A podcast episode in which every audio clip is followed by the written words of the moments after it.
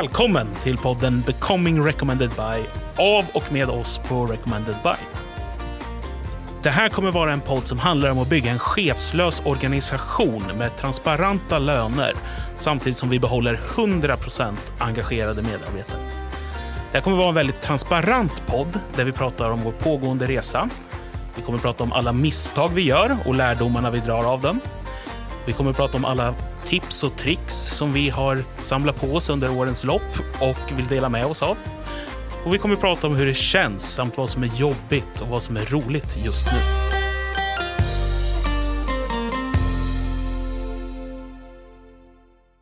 Hej och välkomna till det här extra avsnittet där vi följer upp lite på avsnitt där vi pratade om kompetensbaserad och värderingsstyrd rekrytering.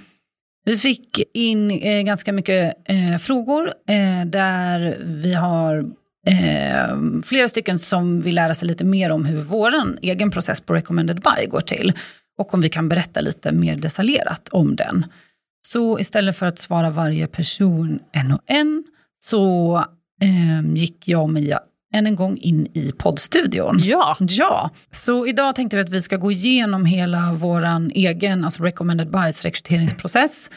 Och till det här kommer vi också lägga ut kompletterande bilder på vår LinkedIn och Instagram så att ni också kan se hur det, eh, hur det ser ut, det vi försöker beskriva här idag. Ja, bra. Ja.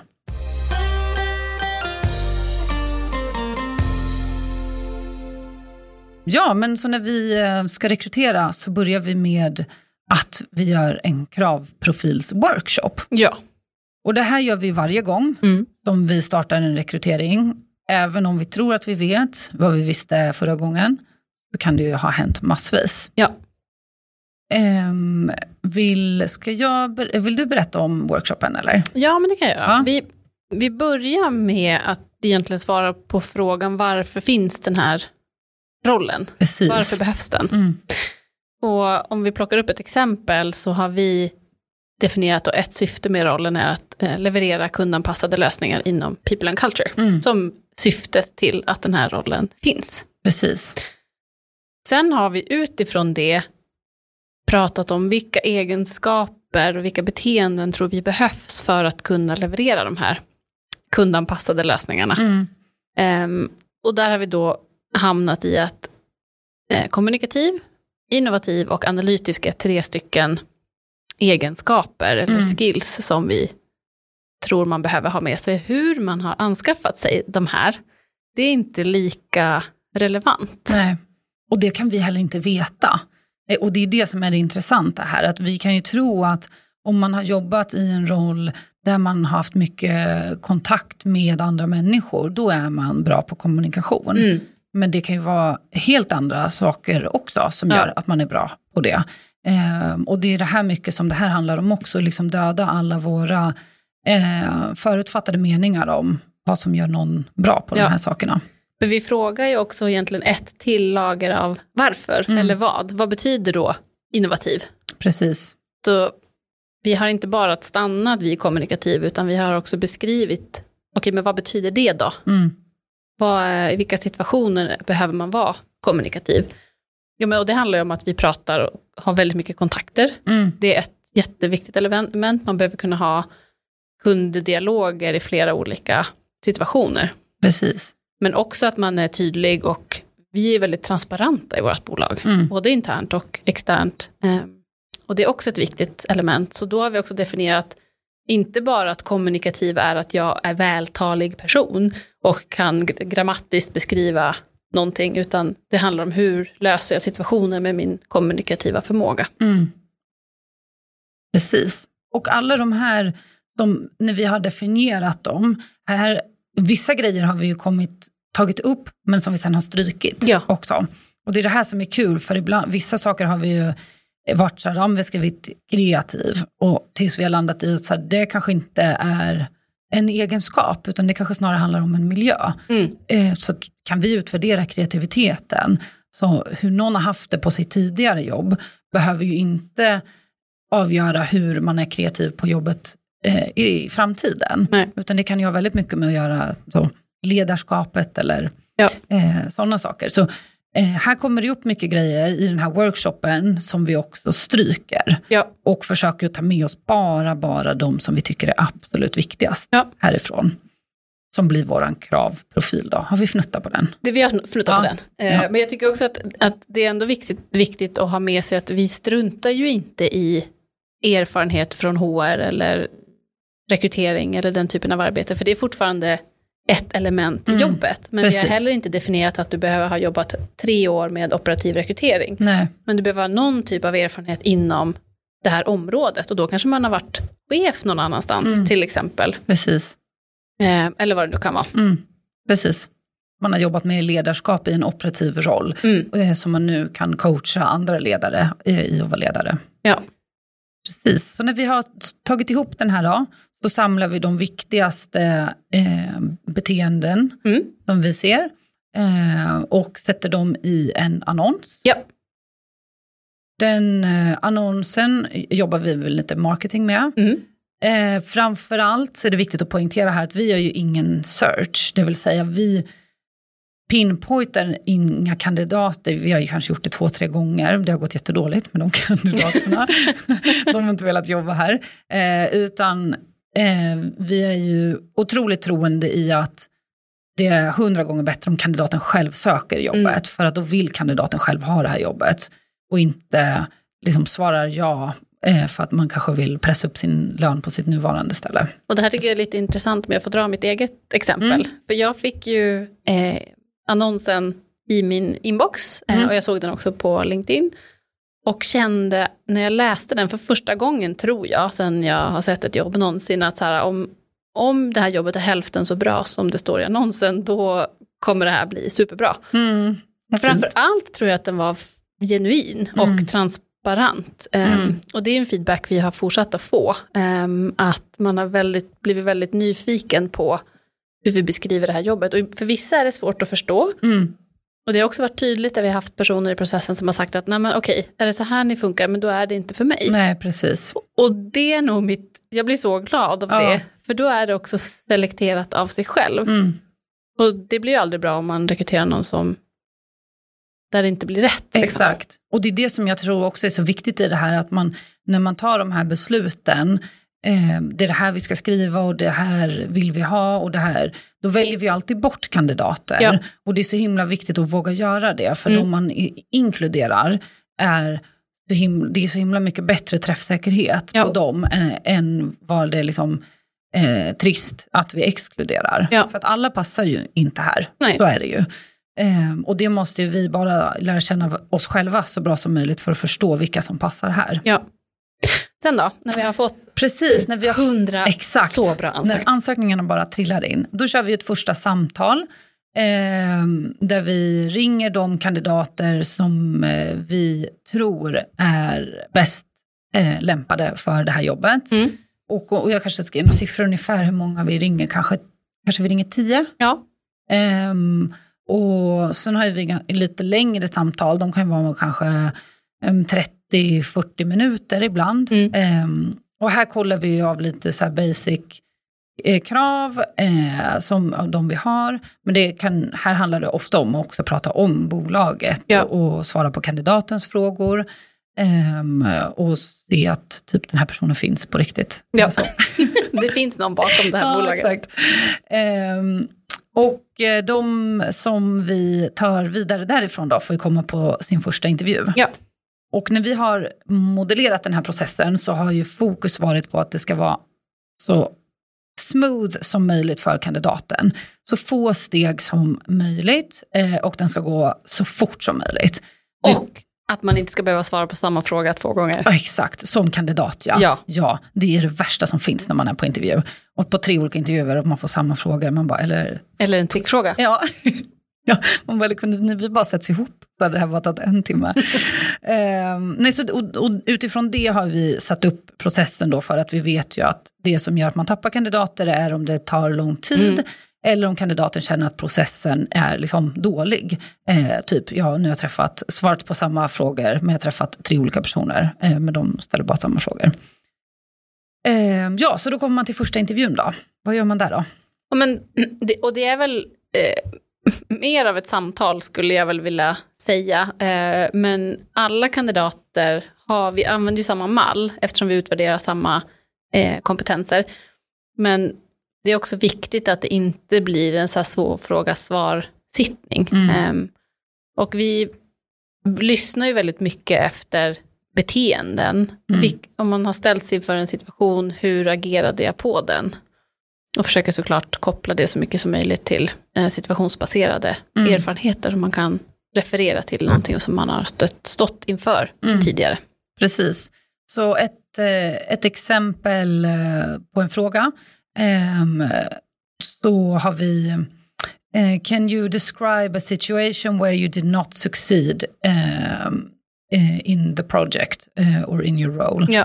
Eh, what happened, what did you do, etc. Så eh, här handlar det ju om att eh, kandidaten får beskriva en tidigare upplevelse och sen eh, vad man gjorde och hur man agerade och, och så tittar vi på de beteendena Mm. eh, där egentligen. Och, och ingenting handlar ju om att man liksom, ah, vad dålig du var som inte lyckades i det här, utan här handlar det ju snarare om att så här, vad hade du kunnat göra annorlunda, vad har du lärt dig av det? Och, Ja. Ehm, för det är ju, liksom core i vår business, det är ju att vi gör fel. eh, Ja, vi mycket. har ju en intern Slack-kanal som kallas The Fuck Up Club. Ja, Så att eh, den får man vara med i. ja, precis. Man måste vara med Det och måste skriva man. i den. Ja.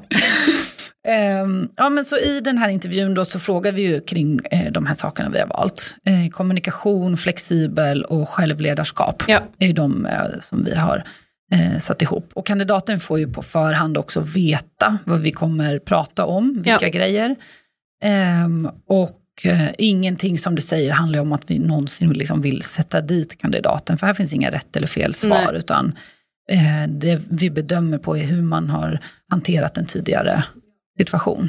Och i det här mötet skulle jag också säga att det blir ju lika viktigt för kandidaten att förstå mer om oss som bolag och att få träffa någon som jobbar Mm. här för att förstå mer detaljer. Precis. Ehm, och det, det är ofta vid den här första intervjun som det kanske har blivit tydligare att nej, men jag tror inte att det här är något för Nej. mig. Där man förstår hur vi jobbar med våra uppdrag och Mm. på vilket sätt. Alltså man kanske inte trivs med att dela sina misslyckanden Nej. i The Fuck Up Club, men då är man inte heller, Nej, precis. då kommer man inte tycka att det är kul här. Nej, exakt. Och det är ju så himla viktig del att vi, den här processen sållar åt båda hållen Ja. också.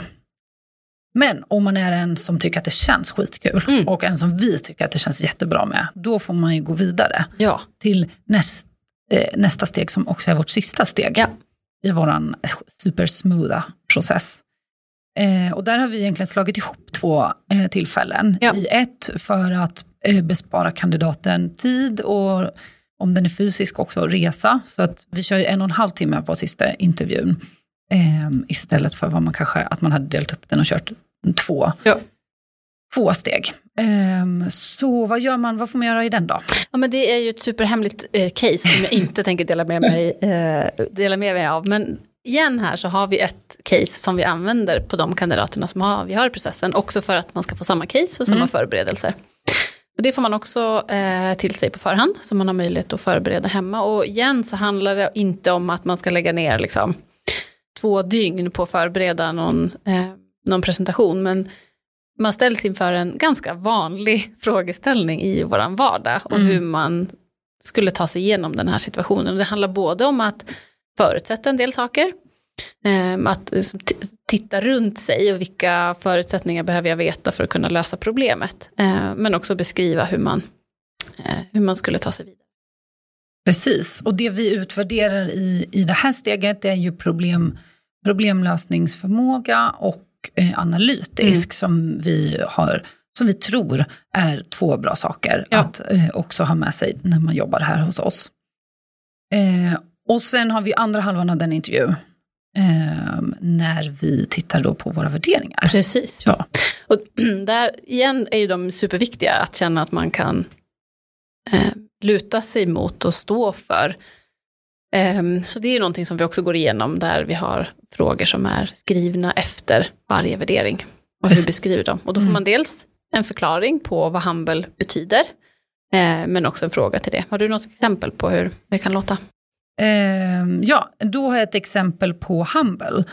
Ehm, och frågan här lyder, can you tell me about a time where you needed to ask for help because the task was too big, too hard or a blocker was too big for you to solve on your own. Mm. Och den här är super, supertydlig. Det här handlar ju om att man är ödmjuk för att man inte kan själv Nej. eh, lösa den här arbetsuppgiften. Vilket ju är supervanligt i Ja. vår vardag också. Hela tiden. Ja, exakt. Men sen har du bestämt dig då? Eller vi har, vi har debriefat och vi har Ja. kommit fram till att den här kandidaten får jobbet och då ringer du tre referenser, eller hur?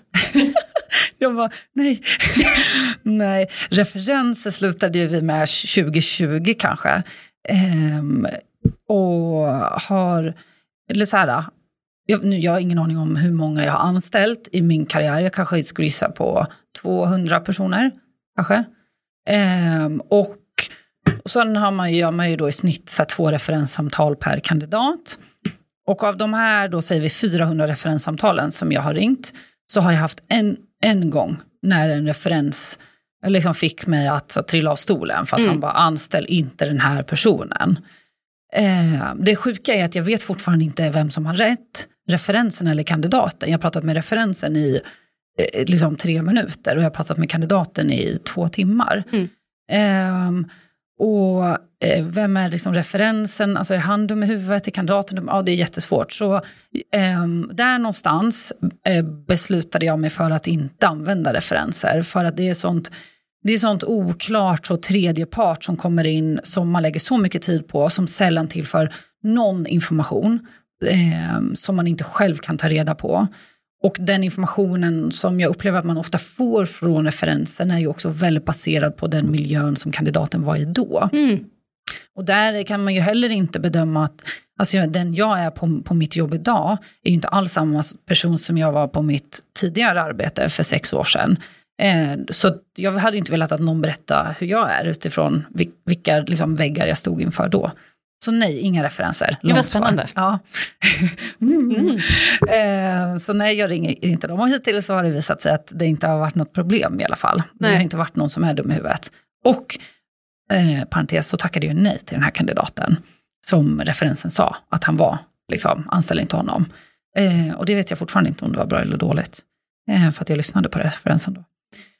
Det var tidigt i min karriär. Eh, nog om det, då ringer jag kandidaten och det här brukar ju gå ganska fort efter sista intervjun. Oftast liksom max två dagar. Eh, för vi har ju, behöver inte tänka så himla mycket längre eh, egentligen. Vi brukar sova på saken Mm. och sen prata. Eh, och sen ringer jag och så ger jag erbjudande och vi har ju redan i första samtalet diskuterat lön. Mm. Eh, för att här, det vill jag aldrig att vi har lagt så mycket tid och sen hamnar Nej. inte överens där.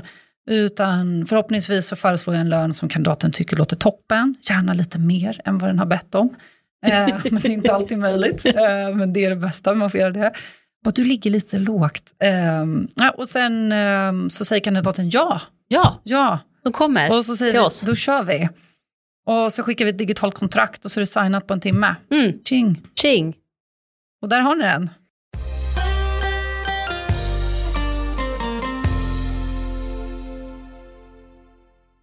Men du, när du tackar nej då? För det tänker jag ju, det gör vi ju. Ja, det gör vi ju. Eh, tyvärr, tänkte jag säga. Men eh, det är ju vad det är. Men ja, det är ju när vi tackar nej så ringer vi alltid, alltid kandidaten. Så fort vi har haft någon form av telefondialog egentligen med kandidaten så återkopplar vi via telefon och inte via mail. Eh, man, man kan få ett nej tack-mail om man bara har sökt och vi inte har gått vidare då. Men när vi ringer då och tackar nej, här är det ju superviktigt att man också respekterar kandidatens tid, därför ger konkret feedback. För vad vi ju tror som ett bolag är ju att alla, vi lär oss av allting som vi går igenom och inte minst av gånger när vi känner oss eh, lite sämre eller att vi har misslyckats. Så det här är ett ypperligt tillfälle eh, för oss också att visa att vi verkligen walk the talk och har tydlig feedback. Och tydlig feedback är inte svårt eh, och jag tycker inte heller läskigt, men det kan man såklart tycka ändå. Men när man har en korrekt process och utvärderar på korrekt saker. Mm. Och, då är det ju lätt att göra det. Och, och det är ju här som vi kommer tillbaka till att man måste ha liksom gjort grundjobbet ordentligt från början. För då kan man också ge feedbacken att vi har eh, höga krav på att man ska kunna vara flexibel för vi jobbar väldigt förändligt mot våra kunder. Mm. Eh, och baserat på de här grejerna som vi pratade om så har du inte tillräckligt med det till exempel. Det här tycker jag är, ett, när man sitter i rollen som rekryterare mellan en rekryterande chef och en kandidat och får ofullständig feedback. Mm. Det är så svårt. Ja. Ehm, och framför allt när man har en chef som kanske går då på ålder eller Mm. magkänsla Precis. eller färg på skorna. Mm. Då blir det väldigt, väldigt svårt Mm. att, att försöka visa respekt till kandidaten. Ja. Ehm, Vet du vad jag har gjort här? Då har jag faktiskt sagt till chefen att du får ringa själv och ge den här feedbacken. det är bra. För jag tänker inte ringa och säga att du var 33 år och hade ett barn. Så du fick inte jobbet. Nej, Nej. det är inte nice. Nej, det är inte nice. Det vill inte vi göra. Nej, det vill vi inte göra. Och det är ju inte, och alltså, oftast är det ju någonting annat. Såklart. Ehm, men det här är ju verkligen, det är ofta i feedbacken till kandidaten som det lyser igenom om man har tagit beslutet på magkänsla eller om man har litat på sin process Ja. och om man har en bra process. Ja. Så den är, den är superviktig och, och mot kandidaten också tycker jag det absolut viktigaste steget. Har man lagt liksom, tid och gjort ett case, eh, har man suttit i intervjuer, då ska man också få lära sig någonting av det. Ja, 100 procent.